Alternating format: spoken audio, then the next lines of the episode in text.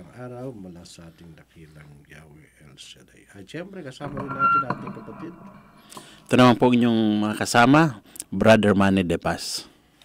Ah, magandang hapon sa iyo, Brother Manny. Gandang hapon din, Brother Emil. Long time no here. Uh, Uh, bihira tayo magkasama sapagkat ah, ngayon lang yata tayo nagkakasama nung tayo magkagrupo na ba tayo ngayon? Group 2 ka rin ba? Hindi. Ano po, group 3 po ako. Hinugot lang. Ganun ba? import, sabi nga kanina, baka import tong kasama ko eh. Mm. Ay, syempre, sa lahat pa ng naka- nakikinig ngayon sa kanilang mga, ano, eh, sa mga YouTube, ano, sa Delta Broadcasting System, ano, at kayo din sa internet, ah, maging sa iradioportal.com.ph. At syempre, sa ating mga kapatid sa 1314 Neman, ano, mga nakikinig sa kanilang mga radio, ano, na nakatungay ngayon sa oras nito. Ngayon po ay ah, sa ating bansay holiday, no? sapagkat tayo pinagdiro ang ikatatlumput-apat na taon na kung saan ay ah, nagkaroon po sa atin ng ano, EDSA Revolution. o People's Power Revolution. Ano. Yan po. Kaya ginugunita po itong araw na ito, kaya binilang po ito na isang holiday. Ano. Yan, no. Kaya, pero working holiday naman yung iba, may, may pumapasok, iba naman uh, nagpahinga no, ngayong araw na ito sa kanilang ah, paghahanap buhay. At syempre, kaya bago tayo dumako no, sa ating ah, panalangin, ano, at ah, syempre, mamaya, sama rin natin sa panalangin yung Sister Remy Nikki ano, ng Bulacan. Ah, pinasasama ito na isa nating kapatid. Sasama rin natin to sa panalangin mamaya.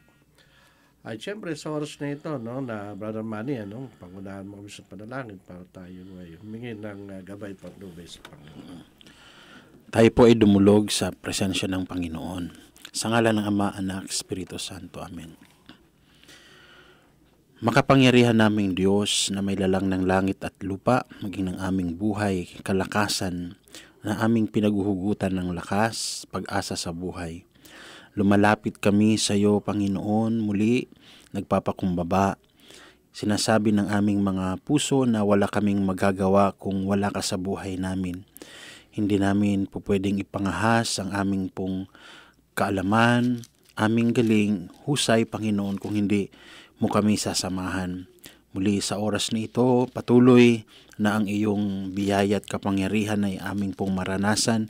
Samahan kami at pat- patnubayan. Ang hapong ito, Panginoon, ay muli mong mapagpapala ang bawat mga buhay ng iyong mga anak na aabutin, Panginoon, at nakikinig sa impilang ito ng pinagpala. Anuman ang kanilang mga sitwasyon sa buhay, anuman ang kanilang kalalagayan sa buhay, nananalig kami at nananampalataya na ikaw ang Diyos na nakakaalam at magbibigay ng katugunan at kaganapan sa bawat aming mga panalangin. Sa mga pinanghihinaan, ikaw ang Diyos na magdadala ng lakas. Sa nawawala ng pag-asa, ikaw ang magbibigay ng pag-asa. Sa bawat may mga karamdaman, magdadala ka ng kagalingan sa anumang uring karamdaman meron ang aming mga kapatid na nakikinig sa himpilang ito. Kaya o Diyos, lubos kami na nagtitiwala at sumasampalataya na ikaw ang Diyos na tugon sa aming mga panalangin sa buhay. Ang hapong ito ay patuloy na mapagpala kami ng mga salita mo. Samahan kami at gabayan ng iyong banal na presensya ng banal na Espiritu, gamitin ang labi ng inyong mga lingkod upang maghatid ng mga salita mo. Hiling namin ito sa tulong at gabay ng aming Panginoong Hesus, sa ngalan ng Ama, Anak, Espiritu Santo. Amen and Amen.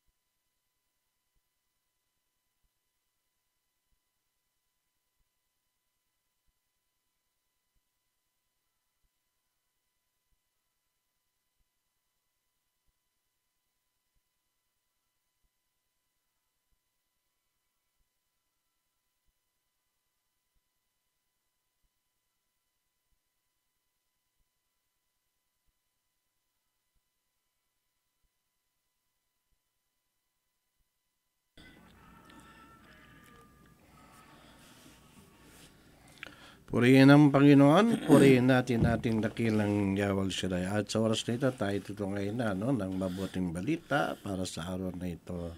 At ito ang ating pagninilayan. At babasahin po ito nating kapatid, Brother Manny, sa wikang Banyaga. Okay. Our reading for today will be taken from the Gospel according to Saint Mark chapter 9 verse 30 to 37. They left the, that place and passed through the Galilee. Jesus did not want anyone to know where they were.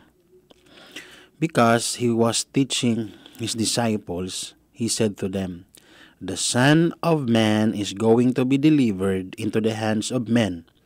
They will kill him, and after three days he will rise.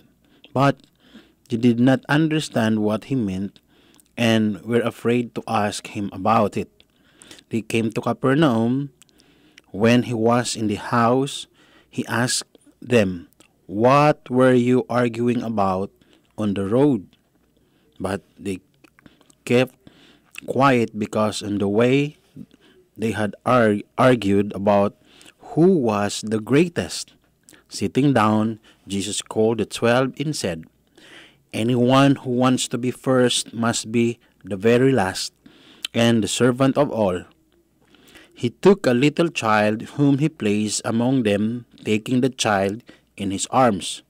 He said to them, Whoever welcomes one of these little children in my name welcomes me, and whoever welcomes me does not welcome me, but the one who sent me. Gospel of the Lord. Thanks be the Lord Jesus Christ. At sa ating wika naman sa Tagalog ay ganito po ang uh, sinasabi. Sa Aklat ni San Marcos, Kabanatang Siyam, ano, talatang 30 hanggang 37. Muling binanggit ni Jesus ang tungkol sa kanyang kamatayan. Umalis sila roon at naglaan ng Galilea. Ayaw ni Jesus na malaman ito ng mga tao sapagkat uh, tinuturuan niya ang kanyang mga lagad. Sinabi niya ang anak lang tayo pagkakanulo at papatayin. Ngunit muling mabubuhay sa karatlong araw. Hindi na mauna-unawa ang sinabi niya, ngunit natatakot naman silang magtanong sa kanya. Sino ang pinakadakila? At dumating sila sa Capernaum nang sila'y nasa bahay na, tinanong ni Jesus ang kanyang mga lagad, Ano ba ang pinagtatalunan niyo sa daan? Hindi sila kumibo sapagkat ang pinagtatalunan nila ay kung sino sa kanila ang pinakadakila. Daw po si Jesus, tumawag, tinawag ang labing dalawa at sinabi, Ang sin magnanais maging una ay dapat maging huli sa lahat at maging lingkod ng lahat. At tinawag niya ang isang ba- maliit na bata at pinatayo sa harapan nila. Pagkatapos kinalong niya ito at sinabi, Ang sino mang tumatanggap sa isang malit na batang tulad nito alang-alang sa akin, ay tumatanggap sa akin.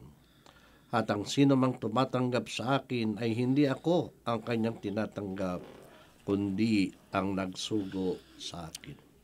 Mga magulang, mga kapatid, ang mabuting balita ng ating Panginoong Heso Kristo. Pinupuri ka namin, Panginoong Yeso Kristo. Ah, Brother Manny, ano? O, muli, magandang hapon at ah, dito, no, natapat sa atin yung ah, dalawang ah, aral ng Panginoon na hindi lang sa kanyang mga lagad, kundi nais niya na rin paabot sa atin itong mga aral na ito, kahit ang aral na ito ay nakalipas na, ano, Brother Manny. Dalawang libong taon na ang lumipas itong aral na ito at naisulat ito hindi para no? Para dun sa mga alagad na naririto kundi ah, o sa Panginoon din na naririto o sa batang naririto kundi ito yung sinulat para sa ating lahat ano para umabot sa panahon natin. At ngayon nga ah, mapalad tayo sapagkat tayo ngayon ay nasa panahon ito no? Na 2020 ano?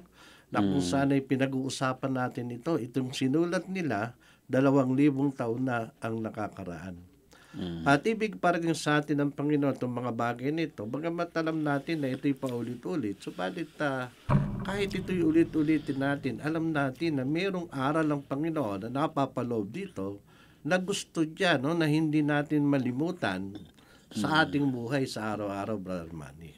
Yun nga. Kumbaga yung yung legacy ng nung pagkakasulat dito ay ah, para yung mag-benefits yung ating henerasyon ngayon. Kumbaga napakapalad nga natin ngayon dahil may iniwang may iniwang sulat sa atin na lagi nating nababasa. Kaya nga nung unang panahon ah, 'di ba ang simbahan naniniwala sa tinatawag na ah, yung oral tradition kasi nung unang panahon wala pang wala pang ano eh, wala pang nagsusulat eh. Kumbaga salin-salin pa itong itong mga turo ng ating Panginoon nasa bibig pa lang ng mga unang unang mga tao eh. Kaya ah, yung ating panahon ngayon nagsulat na isinulat ito para maging malaking ano sa atin, malaking benepisyo sa buhay pananampalataya natin bilang isang Kristiyano. At ibig din ng Panginoon, no? Bagamat sabi nga, eh, oral tradition, yung pagkasalin-salin ng salita, kwento, no? Sa mga kwento, kwentong nangyari noon, napasalin, halimbawa, yung kwento ng lolo mo, nasalin doon sa tatay mo, at sinali naman sa yung tatay mo, at doon mo nakikilala yung mga taong yon Kahit hindi mo nakita yung lolo mo, Mm. dahil kinuwento ng tatay mo sa iyo, ah, parang nakita mo na rin yung Yeah. tatay mo nung oras na yun. Kaya nga dyan lumitaw yung mga biruan ng iba. Oo. Wala yan sa lolo ko. yung iba naman kasi nasobran na. Oo, iba naman na inaano. Pero yun nga, no, makikita natin dito. At dito, dito sa inano ng Panginoon, eh, yung sa ah, medyo ito sa kamatayan ng Panginoon, eh, alam naman natin na malapit na ang ano no ang uh, Kwaresma. Mm. Kaya tayo ito'y gugunitain natin na mas malalim sa mga susunod pang mga araw. Mm. Subalit tumako tayo doon sa sino ba ang pinakadakila? Mm. Siguro kung pag-uusapan natin, sabi nga ng Panginoon sa isang talata ng Biblia, sabi niya, sa mga hentil, sabi niya, kung sino ano ang namumuno ay siyang pinapanginoon. Mm. At kung sino ang da- dinadakila ay siyang nasusunod. Mm. Ngunit sa inyo, no, kasi sila ay mga anak ng Diyos o mga Hudyos, bakit sabi ng Panginoon sa inyo, hindi dapat umiral. Hindi dapat itong umiral, Brother Manny. Hindi dapat ito umiral, kundi ang dapat umiral, kun- yung pagiging greatest, sabi ng Panginoon. Ano dapat bang umiral, Brother, Brother Manny, sabi dito ni Jesus, ano? Hindi sila kumbot sapagkat uh, pinagtatalunan nila ah, kung sino sa kanilang pinakadakila. Tapos si Jesus tinawag ang labindal at sinabi, ang sino mang nanais maging una ay dapat maging huli. Ano? Huli at maging lingkod ng lahat. Yung pagiging huli Mm. no? at pagiging lingkod ng lahat. Paano kung titignan natin, ano, ang gusto ng Panginoon, eh, wag, kung gusto mo maging dakila, wag, wag mo munang, wag mo munang tignan yung mga nasa unahan mo. Oo. Tignan mo muna yung sarili mo. Dapat tignan mo yung sarili mo na parang pinakaaba Mm. sa lahat ng mga, o no, sa mga labindalawa yung, ano, tingnan mo sarili mo, na ikaw yung pinakaaba doon sa mga tinawag ng Panginoon noong sandaling yun. Mhm. Hindi mo dapat ipakita na tinawag kayo ng ah, kaya ako tinawag ng Panginoon, ganito ako, marunong ako, malakas ako, ganyan ako, no? At dapat pakita ko sa kanya na talaga naman na may magagawa ako, kaya niya ako tinawag, ano? Parang ganun ang ibig sabihin ng Panginoon, eh. Kumbaga kasi ang mga alagad, ah, Brother Emil, yung bang ang kanila, yung pinupurso nila sa kanilang buhay, yung kung sino sa kanila yung ano, sino sa kanilang ma- sa kanilang labing dalawa, sino yung ahead, 'di ba? Sino dakila kaya ganun eh. Sa atin dito dito sa atin isa lang ang dakila, eh, Nestor dakila lang eh. So eh, wala nang wala nang higit pa doon, Brother Emil, 'di ba? Kumbaga, ay yung sa mundong ito, pinapakita lang yung type ng mga ng mga disipulo maging sa panahon natin yung kumbaga yung pursuit ng buhay ng marami ngayon eh patu kung patungkol sa tinatawag na greatness. Siyempre, pag yung pag pinakaano ka talaga, pinaka dakila ka, sikat ka, yan eh. Yan yung ano ngayon, pinaglalabanan ngayon eh. Pinaglalabanan ngayon. Power kasi din yan eh, di ba? Pinaglalabanan yan na kung sino yung pinaka on top, di ba, sa, sa ating lipunan. Which is, sa kaharian ng Diyos, hindi ano eh, hindi Hindi angkop. yo, hindi angkop saka hindi 'yun ang requirements eh ng ng ng Diyos eh. Hindi yun ang hinihingi. Oo, para para ikaw ay maging maging dakila, maging tanyag, kailangan ito yung prestige mo, ito yung natapos mo, ito ka, yung mga ang dami mong posisyon. Yung kaya 'di ba yung iba ang ang hatid kasi ng ano prestige, ang hatid ng marami kang mahusay ka, yabang eh. Oo, puro tap eh. Oo, puro. Oo, ano 'yon, puro ang nagiging dala nun sa utak ng ng ng tao, ang nagiging dala nun sa puso ng tao, arrogance. Eh.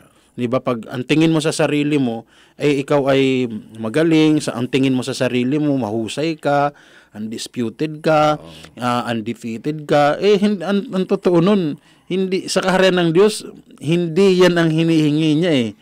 Ano lang yan, requirements lang yan sa mundo, eh, di ba? Naalala mo, mayroong isang, mayroong isang noong panahon na yon, although eh, bata pa ako noon, nabab, nababasa ko na lang yung isa sa kanyang sa kanyang isinisigaw, I am the greatest. Di ba? Kilala niyo siguro yun. Eh. Ibang, yung, siyempre, sa panahon peak ng kanyang kalakasan, siya nga naman. Oh, siya Oo, number one. talagang number one talaga siya. Yung sinigaw niya, I am the greatest. Oh. Kinukomercial pa nga yan eh. Pero, ano nangyari sa kanya nung siya nung siya tumanda, humina, di ba? Yung nagsasabing greatest siya, biglang, ko, na, patay na yata yun, ano? Hmm, biglang, nang makita mo siya, biglang ano na, eh, nagkaroon siya ng Parkinson disease, iba yung um, nanginginig na yung kanyang ano, katawan. So wala talagang po pwedeng magyabang at ipagyabang ano man ang kanyang kalalagayan sa buhay. Oo, kaya nga, yung tinan, tinitingnan nga ng mga ano, kasi yung konsepto ng kanilang isipan nung panahon na yon ang iniisip nila pagka yung uh, greatest ka sa kingdom of God, eh, pwede kang maraming hawakang ano, posisyon. Kumbaga, no, ikaw kanang kamay, pwede kang kaliwang kamay, para bang uh, pagka sa gobyerno, pag yung presidente, ano, pag na, eh, sin- nadikit ka sa presidente, pwede mo magawa itong mga bagay na ito, no? Pero sa kaharian ng Diyos, sabi mo nga kanina, no, hindi naman ito yung kinakailangan. Hindi naman ito yung uh, tamang gawin ano, sa kaharian ng Diyos. Sapagat kung sa kaharian ng Diyos kasi po, paglilingkod ito eh. Yes. Paglilingkod, na ibig ng Panginoon, na yung paglilingkod na yon makita natin sa kababaan ng loob. Ano? Sa kababaan ng loob. Kaya nga, doon sa Matthew chapter 18, ano, verse uh, 1 to 5, ano, na may lumapit sa Panginoon, nagtanong isa sa mga lagad, sabi na, Guro, sino po ba ang pinakadakila sa kaharian ng Diyos? Ano? At uh, tumawag ang Panginoon sa bata at ang sabi niya, kung hindi kayo magbabago at tumulad sa batang ito, hindi kayo, hindi hindi kayo mabibilang sa mga pinagaharian ng Diyos. Ano? Kaya yung unang-una, yun ang unang-unang gusto ng Panginoon para tayo maging dakila, eh yung mabilang tayo, Brother Manny, sa mga pinagaharian ng Diyos.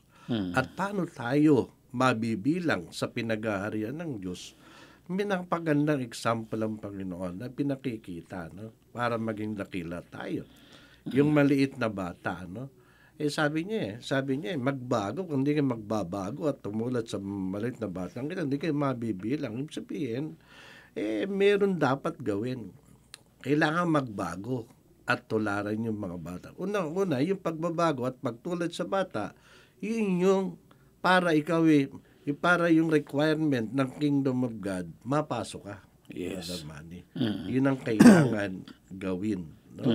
Para ikaw ay mabilang sa pinagaharian ng Diyos. Ngayon, kung titingnan naman natin, Brother Manny, yung tungkol sa bata. No? Kasi ang bata, ibang kaharian eh. Hmm. Ibang mundo eh. Di mo ba napapansin ang mga bata? May kanya-kanya silang mundo eh. No? Ibang mundo natin, ibang mundo ng mga bata. Yes, yes. Ang mga bata kahit sa Mundalen, ano, yung mga bata, yung palagi ang yun lagi ang magkakasama yung mga bata. No? Mm. Pag naglalaro sila, magkakasama sila.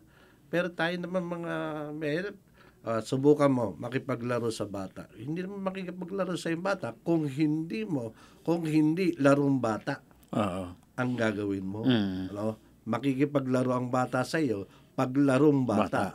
Pero kung ah, makikipaglaro sa yung bata, larong matanda, Hindi. eh hindi, hindi makikipaglaro sa yung bata kasi yun yung mundo nila eh. Mm. Yun yung mundo nila na kailangan ikaw ang pumasok sa mundo Oo. nila. Hindi sila pwedeng lumabas sa mundo nila. Ikaw mag-adapt. Ikaw ang mag a sa kanila. Yung parang sinasabi ng Panginoon, Teka, ito yung ano yan eh. Ito yung nakaka-adapt sa kingdom of God eh. Mm. Yung ginagawa ng mga bata, yung yung yung yung ah, yung mundo ng mga bata, ito yung mundo ng mga pinaghaharian ng Diyos eh.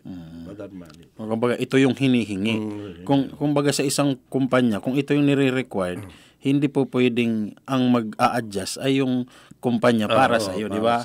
Ikaw yung ikaw ang mag-a-adapt. Kumbaga, sabi mo nga kanina yung yung ginamit ng Panginoon kasi doon yung katangian ng mga bata sa mundo ng mga bata ang nakita ng Panginoon di ba doon yung kung hindi kayo tumulad sa sa mga bata hindi kayo paghaharian hindi kayo magiging dakila. Di ba it's, it's- eh, it speaks about yung humility noon eh di ba yun ang tinutukoy kasi doon eh. Siyempre ah ang sa English nga tawag doon eh little ones eh. Eh, ginamit yung salitang little ones kasi ang mga bata, siyempre wala naman, ano pa yan eh, o, kumbaga, Walang depend, oh, dependent pa yan eh, walang pinagyayabang yan eh, Dip, kumbaga, yung wala silang wala silang ibang inaasahan kung hindi yung yung magulang nila, 'di ba? Ganun 'yun. Kasi ang tao kapag kapag ano ka na, yung kumpiyansa ka na sa sarili mo, yun yun eh. Parang di ka na nangangailangan. Oo, hindi ka na nangangailangan. Doon na pumapasok yung arrogance eh. Doon na pumapasok yung kayabangan eh.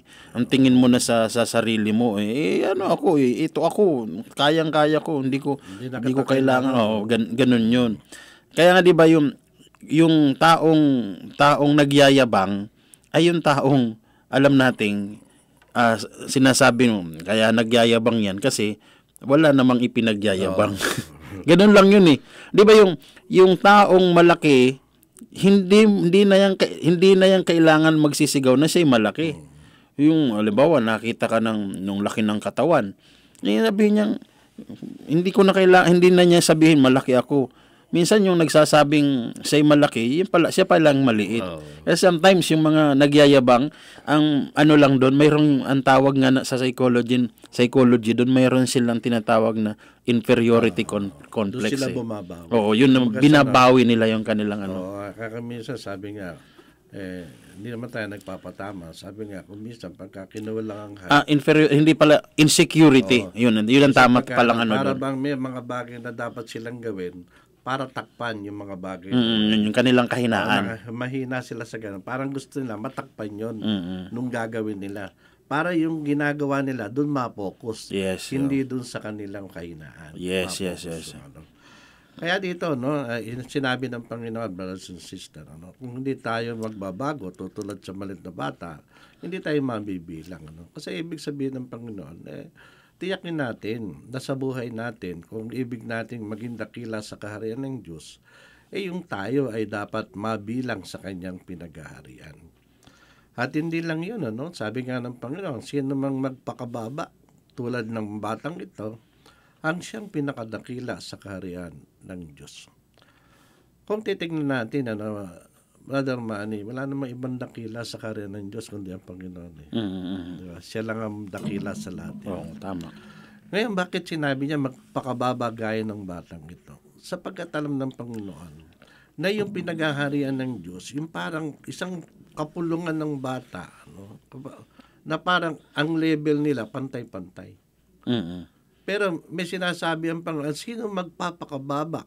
Sabihin, bukod doon sa mga katangian na yun ng bata, ay meron pang meron pa siyang ugali na napakababa, no? Yun yung sinasabi ng Panginoon na pinakadakila sa pinaghaharian ng Diyos. Yes, yes, yes. Kasi may sinunod ang Panginoon, sabi niya, sino mang tumanggap sa malit na batang ito, alang-alang sa akin, ay ako ang, Ang kanyang tinatanggap. tinatanggap. Kumbaga, ah yung klase ng acceptance doon, Brother Emil, yung yung ah yung bukas yung puso mo, yung hindi ka yung kumbaga hindi ka hindi ka nagiging ano man to, selective, 'di ba?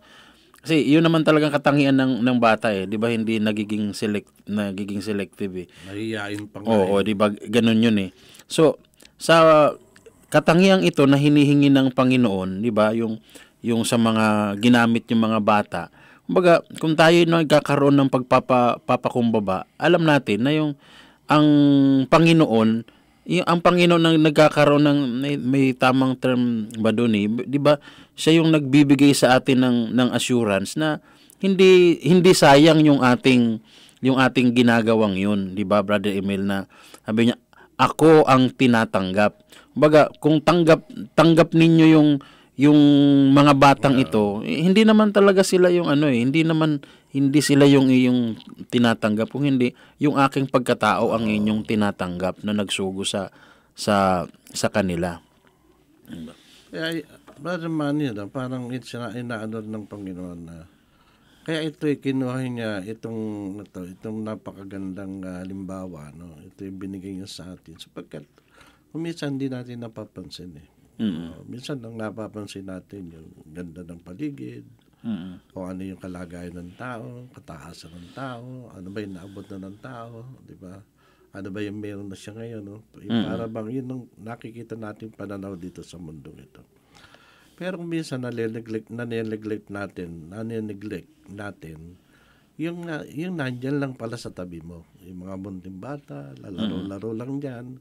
Kung minsan pagka nag-iingay, galit na galit ka, sinasaway mo, para bang ganun ng, para hindi mo nakikita yung mga bagay na lihim, lihim ba, na kung uunawain mo lang, kung titignan mo, nandun pala yung hinahanap mo na matagal na. At pwede mong i-adapt yung sarili mo doon sa mga bagay na yun na dapat nung pa nakita. Kaya nga sabi nga ng Panginoon, kinuha niya eh. Kinuha niya ito eh.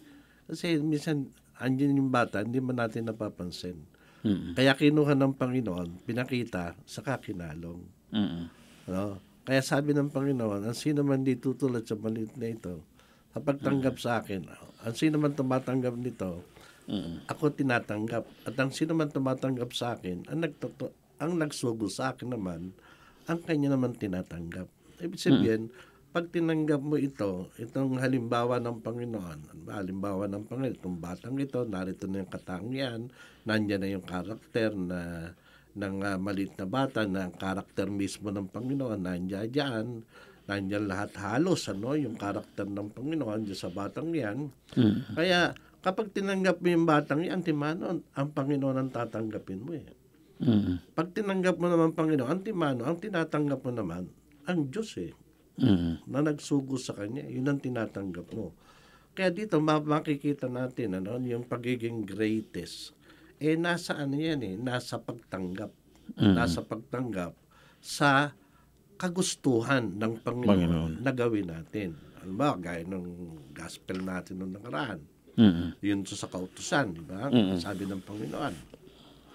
Ah, sabi ng Panginoon doon, huwag niyo akalaing na parito ako, pampawalang bisa. Kautusan. Kautosan.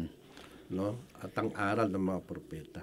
Na parito ako, hindi upang pawalang bisa, kundi ipaliwanag at ganapin ang mga iyon. Tandaan nyo, magwawakas ang langit at lupa, ngunit ang kalititang bahagi ng kautusan ay hindi mawawalan ng bisa hanggat hindi nagaganap lahat. Mm-hmm. Kaya ang sino mang ano, nagpapawalang halaga sa kalilitang bahagi ng kautusan at nagtuturo sa iba na gawin ito ay ibinibilang na pinakamababa sa kaharian. Mm-hmm. Ngunit ang gumagap ng kautusan at nagtuturo sa iba na din nito ay ibinibilang na pinakadakila sa kaharian ng Diyos. Yun. Kaya perfect yung ano eh, perfect yung example ng Panginoon. Kasi doon sa mga batang yon, doon nagaganap, doon nasusunod yung salita ng Diyos, yung paghahari ng Diyos. Kaya sila ay binibilang ng pinakadakila sa kaharian ng Diyos, yung tumutulad sa mga bata sa pagtanggap sa paghahari ng Diyos. Kasi ang paghahari ng Diyos eh, ah, dumating dito, dala ni Kristo yung paghahari ng Diyos, yung salita eh. Mm-hmm. Ngayon, yung salitang yon, no, na ibinigay ng Panginoon sa mga tao nung araw, hindi naman nila ito natanggap eh, yung salita ng Diyos. Mm-hmm. Bakit? Kasi sabihin na natin ano, na ang salita ng Diyos, ang, ang pwede lang kasing tularan no, ng Panginoon. Kaya Oo. lang, dahil nga hindi nila tanggap ang Panginoon, Di ba? Kaya hin- eh, hindi rin hindi rin nangyari sa kanila yung paghahari ng Diyos kasi hindi nila tanggap eh na Yes. maging halimbawa yung nangangaral ng salita ng Diyos si Kristo. Ayaw nilang tanggapin ang Panginoon kaya hindi nila nakita yung paghahari ng Diyos kung sino ang katulad. Mm. Pero itong mga alagad ng Panginoon, palibasa, Brother Manny, laging kasama ng Panginoon. Oo. Di ba? Yun nga sa iba, talinghaga sinasabi ng Panginoon sa kanila. Malinaw Oo, pa. lantaran. Oo. Lantaran, sinasabi Hayagan. ng Panginoon. Hayagan, sinasabi ng Panginoon sa kanila. No? Kaya dito, no, dito, nakita ng mga alagad ngayon, no, na kung sino ang dapat tularan upang maging dakila sa karya ng Diyos. At yan ay binigay sa kanila ng Panginoon sa pamamagitan ng isang maliit na bata. Kumbaga, makikita natin yung ah, perfectong example ng Panginoon yan eh. Sabi niya sa verse 36 na binasa natin, ah, sabi niya dito eh, He took a little child whom he placed among them, taking the child in his arm. He said to them, Whoever welcomes one of these little children in my name welcomes me, and whoever welcomes me does not welcome me, but the one who sent me. Ito na yung sinasabi nyo kanina na, na ang Panginoon ang, ang tinatanggap. Kumbaga, ang Panginoon ang ah, siya yung pinaka ultimate na source ng ating ano rito eh, ng ating pag pagganap sa ano sa kanyang mga utos. Nalala ko ngayon yung sermon ba yun ni ni Bishop Bacani nung, nung nakaraan, 'di ba yung sabi mo nga doon sa sa batas ng karang gospel, sabi niya iba yung iba yung tumutupad sa ano gumaganap. Pwede ka kasing pwede mo kasing ah, tuparin yung utos pero Minsan-minsan. hindi mo ginaganap, no, 'di ba? Pwede ka kasing totoo nga naman eh, pwede kang pwede kang sumunod pero may grudges yung puso Oo, mo na napipilitan ka. Meron kang Oo. pilit. Mm, napi- Napipilitan ka lang. napipilitan ka lang gawin. At meron yung tinutukoy pala niyang pagganap eh ginagawa mo yung ginagawa ginagawa mo yung iniuutos sa na masaya sa kalooban mo, 'di ba? So yun ang kag- yun ang tinut pagka, yung contrast ng dalawang yun. Kumbaga sa sa atin, yung tao kasing mayabang, hindi mo talaga yan bi, kumbaga, hindi mo lubo, hindi mo talaga mauutusan yan ng mga tinatawag na mga menial works. Kasi yung taong mga matataas ang tingin sa sarili, sila hindi sila po pwedeng yung mga mga small small timer. Ang tawag nila pang big time lang talaga sila. Ganun 'yun. Pag mataas ang tingin sa sarili, nako, na mahihir, napakahirap sumunod diyan sa Panginoon. Napakahirap niyan ano, ma, kasi mahirap, mahirap, mahirapang ano 'yun. Napakahirap utusan kasi ang tingin nila sila yung nag-uutos eh. Tapos bigla mong uutusan. Mataas nga ang kanilang expectation sa kanilang sarili. Ang mga taong mataas ang tingin sa sarili ay mayroong ah, tawag nila dyan, may eye disease. 'Di ba yung ma- masyadong ay puro pang sarili lamang 'yun eh. Yung yung sabi nga natin kanina yung arrogance nandun sa kanilang puso. At kalaban 'yun ng kaharian ang kayabangan, 'di ba? Totoo yan, Baraman yan. No? Kaya ito ang isang napakaganda at perpektong example ng Panginoon, yung ah, maliit na bata. No? Kasi kahit noon, no, pag tayo nangangaral, iniisa-isa natin kung ano yung ugali ng bata, di ba? Hindi maramot, di ba? Madali magpatawad, di ba? Ganun. Sabi, eh, talagang masunurin, ano? Ah, talaga naman pagka ano yun, yung sinasabi mo nga, dependent masyado sa magulang, ano? At yung, siyempre, kung ano man yung, nandun yung kanilang pananampalataya sa kanilang magulang, ah, maging sa kanilang mga pag-aaral, ano? Sa mga needs nila, no? Ah, sasabihin lang sasabihin lang yan eh, eh kailangan namin ng ganito, pambayad sa ganito, pambayad sa ganyan. Pagkatapos ano, kinakalimutan na nila yun eh, no? At kinabukasan, ah, sabihin sa'yo, asan yung pambayad, asan yung pang ganito, asan yung pang Bakit? Kasi alam na niya, alam na niya na yung source, ano, yung source ng kanyang mga needs ay sa iyo manggagaling bilang magulang. Ano? Ngayon, ano ba, i- i- i- naman natin, i- ilipat naman natin yan sa atin at sa Diyos. Di ba? Ngayon, dapat nating tandaan na lahat ng bagay na kinakailangan natin, ang Diyos ang nagpo-provide ng lahat ng ito. Di ba? Mm. Ngayon, anong, kay, anong hinihingi sa atin ng Diyos? Manalig tayo, magtiwala tayo, mamuhay tayo sa kanyang kagustuhan, mamuhay tayo sa kanyang salita para lahat ng bagay ipagkakalob niya sa atin. Di ba? Kumbaga sa ano, pa, pag isang bagay na hiningi mo at naniwala ka sa mga bagay na ito, alam mo na ibibigay na ito sa iyo. Kasi alam mo na ang source ng iyong mga needs, source ng kailangan mo, nanggagaling sa isang Diyos na tinuring nating ama, tinuring nating magulang. Na ano man ang sabihin natin sa Kanya, siyempre, sabi nga ng Panginoon, di ba? Ako si Yahweh na may likha ng lahat ng bagay, tungkulin ko lang na sila ay arugain, pagpalain, at samahan sa araw-araw. Di ba? Binanggit din sa Genesis yan, chapter 2, nang inilagay ng tao, ng Diyos yung tao sa Eden, sabi niya para alagaan, arugain, at pagpalain. Yun ang, yung kumbaga sa ano, para bang ah, ang, ang, ang tungkulin ng Diyos, isang magulang para sa atin na tayo alagaan, pakin, pakanin, at ibigay yung lahat ng ating kailangan. Parang mga bata, di ba? Na nasa ilalim natin bilang magulang, no? Ganun yung pananaw nila eh.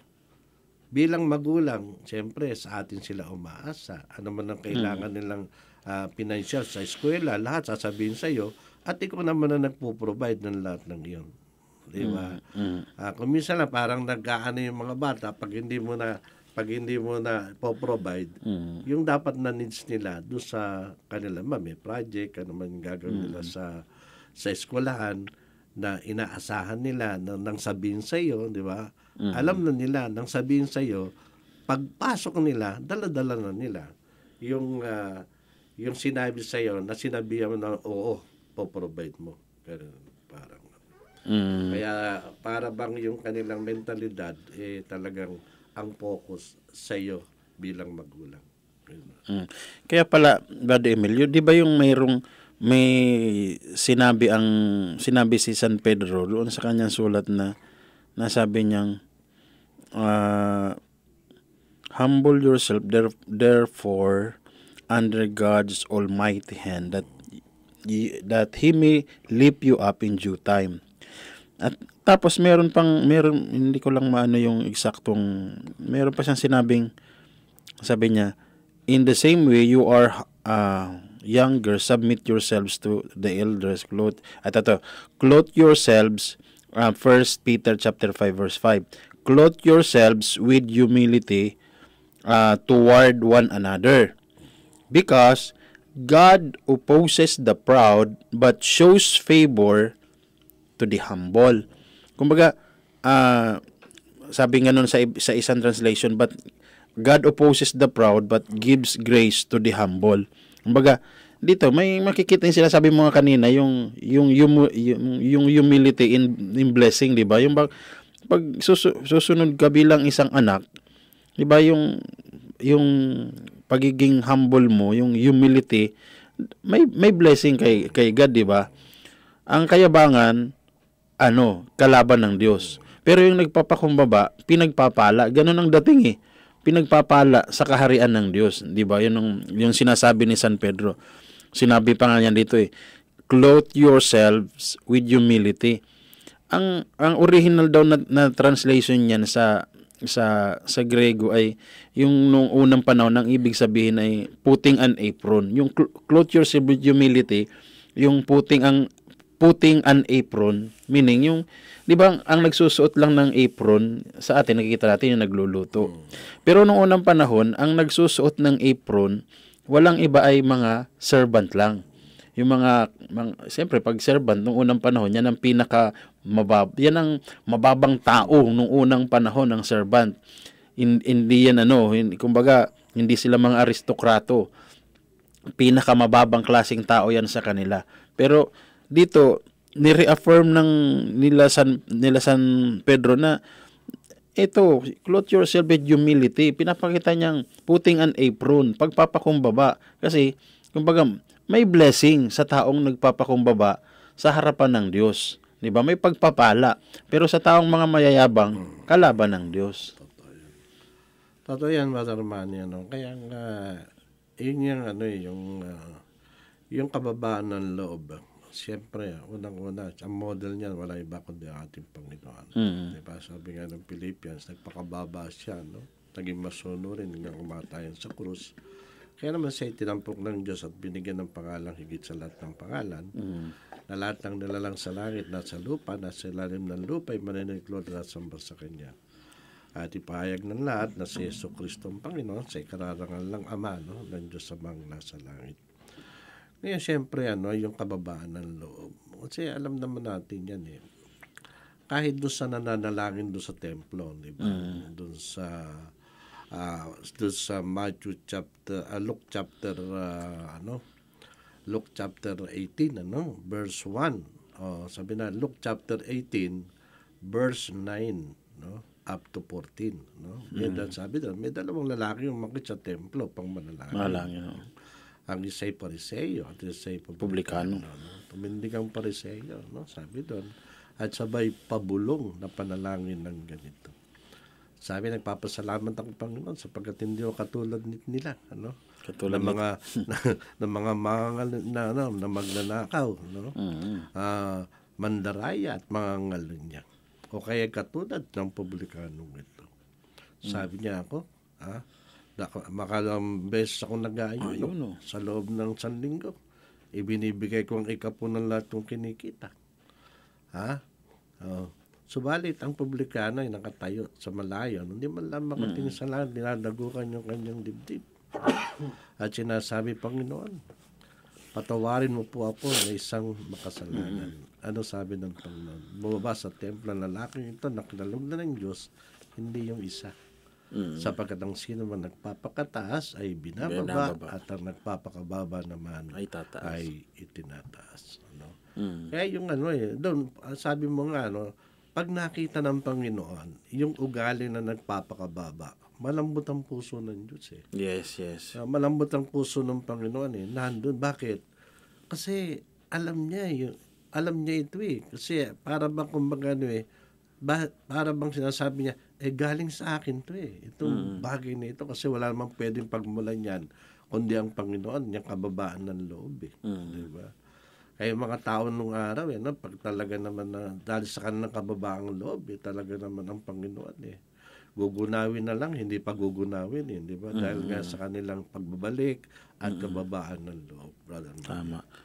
Kumbaga, sa sa humility, nandoon yung ano eh, doon doon natin nakukuha yung puso ng Panginoon eh, di ba? Pero yung yung arrogance, yun ang kalaban ng Oo, ayaw na. oh, kalaban ng Diyos yun eh. Kaya sa Biblia yung 'di ba mga mga bansa na nag nagmamataas kahit ng panahon ng mga kaharian, sino mang hari na nagpapaka nagpapakataas sa sa Diyos, talagang ibinabagsak kahit gaano ka pa ka, kaga- kahusay at kagaling. Yun ang malaking pagkakaiba ng si Haring sa, Saul at sa ni David. Si David, nung siya ay ano eh, nung siya ay nagkasala at si Saul nagkasala, maano siya, mahilig siyang mag-justify ng kanyang kasalanan eh. Lagi niyang pinagtatanggol yung kaya niya ito nagawa kasi gan ganyan. Inutusan siyang patayin yung lahat ng mga hayop tapos pati hari eh hindi naman niya sinunod eh. Ang katuwiran niya nang kinonfronta siya. Sabi niya, eh, aalay ko to kay Yahweh eh. Bibigay ko ito eh. Dahil Di ba? Ma- May, hindi siya naubusan ng alibay. Pero nung si si David, nung konfrontahin, nung nagkasala siya kay Bathsheba, konfrontahin siya ni Samuel, di ba sabi niya, I have sinned against the Lord. Do- So, makita mo, nung sabihin niyang ganun, di ba, hindi inalis sa kanya yung blessing ng paghahari. Kaya, ah, mula noon, kita natin yung lineage ng kaharian, lineage ng kingship, nandoon kay nandoon kay David eh. Kasi magkaiba ng ano, magkaiba ng puso yung yung dalawang yun. Supposedly, hindi mapuputol kay Saul yung kasi siya yung unang hari Oo, ng siya Israel, di ba? Pero inalis sa kanya dahil nga sa klase ng puso na meron si Da- si si Saul at contrast naman kay David na mapagpakumbaba kaya nga tinawag na a man after God's own heart, di ba? Totoo yan, ano? Kaya, yun, ano, makita na mga kapatid, ano, na yun ang gusto ng Panginoon para sa atin. At uh, iniwala tayo, Brother Manny, na yun pa rin. yun pa rin hanggang ngayon. No? Ang halimbawa, ang gusto ng Diyos na makita natin. Kung nais natin maging dakila sa karan ng Diyos, pag-aralan natin. Andyan lang sa tabi natin. Ano? Bigyan lang natin ng panahon. Pansinin lang natin para makita natin kung sino ang Panginoon. Mas makilala natin ang Panginoon sa pamamagitan ng maliliit na bata. Ayan, ano? At tanggapin natin. Mm. Tanggapin natin. Pa, dahil kapag tinanggap natin, tinanggap natin ang Panginoon at tinanggap natin si Yahweh El Shaddai.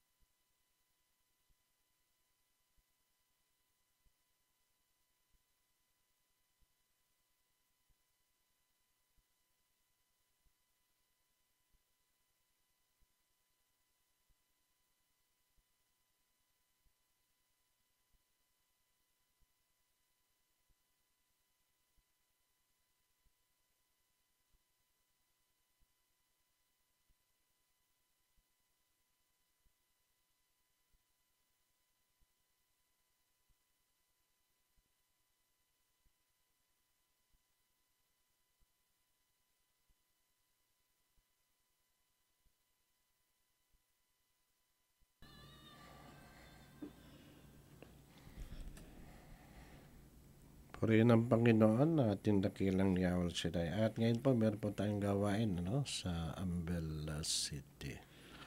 Ah, pagkatapos po nito, no, ah, may gawain po dyan, alas 5 hanggang ah, alas 9.